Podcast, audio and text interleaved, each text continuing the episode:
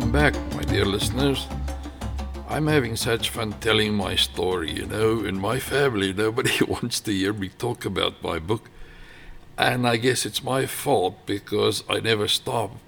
Uh, I'm infatuated with the Don story.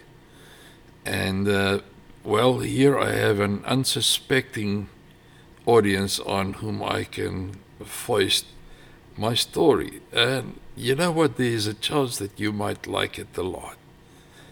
So, we left Koyati, our protagonist, in jail last time, and he is telling his story to a voice recorder. Uh, and you will soon hear about how and why this voice recorder is available to him. And Koyati is spilling the beans here he does have uh, doesn't have anything to hold back from from the recorder because he's all alone with it and he he just likes to talk i guess so he addresses the voice recorder as miss heron and you know it would be a bit of a spoiler if i told you now why but let's just say he sees the voice recorder as a bird, a heron. Okay, enough about that now. He spills his guts to Heron and uh, he begins chapter 2, Miss Heron, with the words Miss Heron, I need help. Last Sunday, the, boot, the, the brute beat me again. The brute is his cell bully there are only two of them in the cell, not because any of uh, either of them is so special, but because the place is so overpopulated that they are even using the solitary or holding cells to to stuff prison prisoners in. Uh, so the inmates are on top and beside and below and everywhere where there's a, a cubbyhole, you'll find a prisoner inside. He tells Miss Heron that uh, he says, I went to bed early, long before lights out last night. I woke up in the middle of the night as I flew off my bunk. Actually, I was flying upward. The brute was displeased about something he invented in his big bald head. The flying was as bad as the landing because the cell was built for one inmate, and everywhere you went, whether by land or by air, you bumped into walls or corners of the bunk bed or its narrow ladder, and the bunk is made of steel. He tried to, to lie still after he, he says it was a bumpy landing. But uh, if he lay still, that would only give the brute more time to get a good grip on him.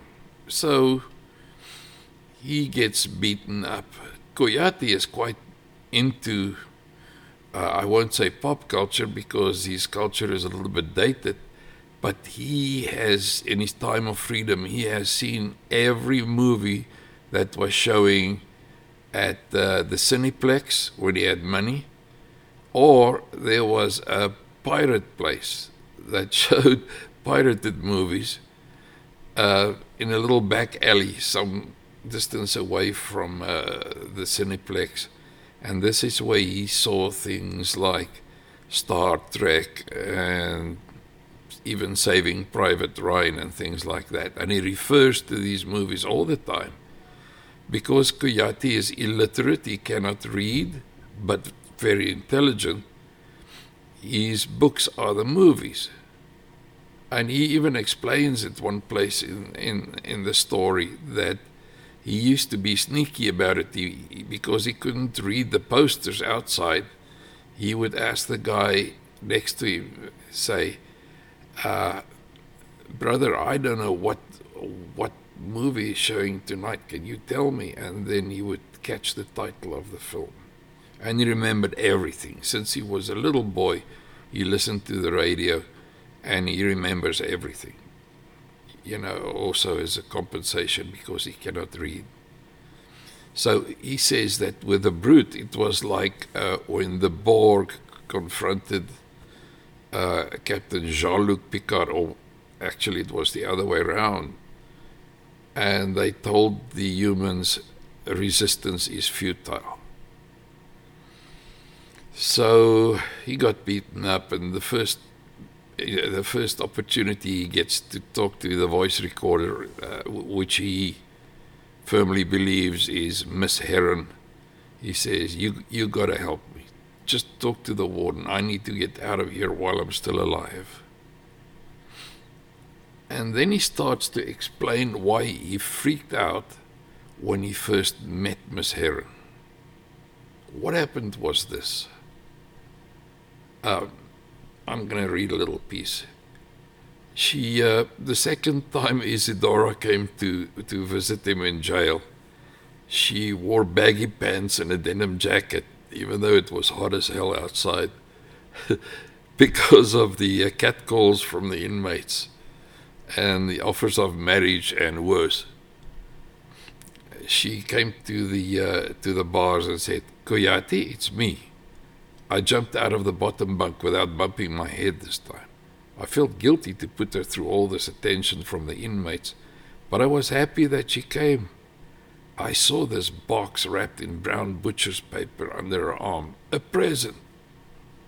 City Central is an ancient building. The colonials built it to be just like the old prisons in Europe.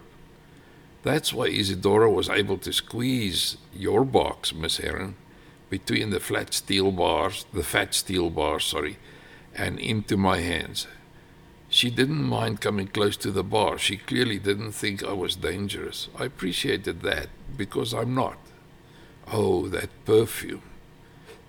She's too much. To, you know, for Tukuyati, she is a divine being. Uh, he tore open the brown butcher's paper. I'll keep on reading a little bit. I tore open the brown, the brown butcher's paper and carefully opened the top flap of the box. I pulled out the downy thing that was inside. I saw a beak and flapping white wings and a pair of long legs and two beady black eyes. No offense, Miss Heron. I remember I didn't know you. Remember, I didn't know you yet. I looked down and I had a white heron in my hands. I saw red spattering in front of my eyes, and it felt as if someone had whacked me with a piece of wood. I screamed and flung you to the floor. Then I fell down too and covered my head with my arms like I used to do in my flimsy lean to when I was little and I heard something outside. Uh, he had a manic fear of hyenas. My scream that day in City Central must have been something terrific. If you could move your wings by yourself, I'm sure you would have covered your ears with them. I don't recall that much of it myself, but I can still see Isidora staggering back and almost falling over the railing into the inner courtyard. So she brings him a heron, a stuffed toy heron, and he freaks the heck out because of this thing. And now, obviously, there's something going on there. And uh, I, I, don't want to hold you in unnecessary suspension, listener. But uh, a spot of suspension is really not a bad thing. Just trust me on this. So uh, she comes back to the bars and says, Koyati, Koyati, please talk to me. And uh, then he manages to make her mad. He says, Why did you do this, Miss Isidora? And she asked, Give me a, give you a heron? And Koyati says that's when he made her really mad. Yes, how did you know I was scared of herons? Brother told you, didn't he? And we'll meet brother later on. And then Isidora reprimanded him and said, Listen, don't you talk about stuff that I had no way of knowing that you had a problem with a heron. And then Koyati used the word he once heard on the BBC, uh, you know, in the early days, Radio Tanzania rebroadcast old BBC programs. And Koyati just, just devoured everything on the radio. and he, they explained the word phobia once. So he's, he's talking Swahili, which is the uh, uh, lingua franca of, uh, of Tanzania and, and the whole, uh, a large part of East Africa, for that matter. And he said, I have a phobia. He says he sticks the word phobia right into his Swahili sentence and he almost felt bad to see from her reaction how she swallowed that lie. Hook, line, and sinker, he says. Uh, uh, and but at least he thought it was a lie. He wasn't sure it was a lie. He probably did have a phobia. Koyati is not a very simple character. And she, her heart breaks for him, uh, sucker that she is, and she says, Oh, Koyati, we have so much to work through and uh, she, she had tears in her eyes. That gave Koyati some hope because at least there's somebody in the world who, uh, wanted to help him, especially this creature that probably has descended from heaven. He says uh, he never touched a woman except his mother, and she wasn't a decent woman. and she really wasn't. And then Isidora explained. She says, I'm developing a plan for your defense, and the first thing I need is the story of your life. I think we discussed last time that uh, she didn't have anything for a defense, and she she planned to go with mitigating circumstances because that's all she had. She wanted to show that people beat the crap out of little Koyati since he was very small and abused him in all sorts of ways. Uh, and I need a little sip of water here. Unprofessional, but nice and cold. Um, she says, I want your life story. And she explained that she can she can show that he wasn't sent to school and people beat him and all that stuff. Uh, and then he looked at the heron and she said, Please pick it up. And he, he picked it up like it was a live mamba. He closed his eyes for a second and saw the blood spattering over his hands and one black eye bursting out of its socket. Uh, Isidora wanted to make sure I get it. Uh, there was a very good reason for me to overcome my fear. They will put the rope around your neck, she says, and pull a lever. And a trap door will open underneath your feet, and you will fall straight down eight feet and when the slack of the rope runs out, it will break your neck and your lights will go out and you'll be dead.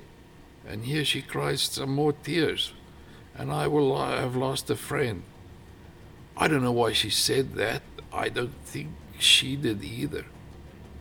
She said, I, I don't want any more drama, okay?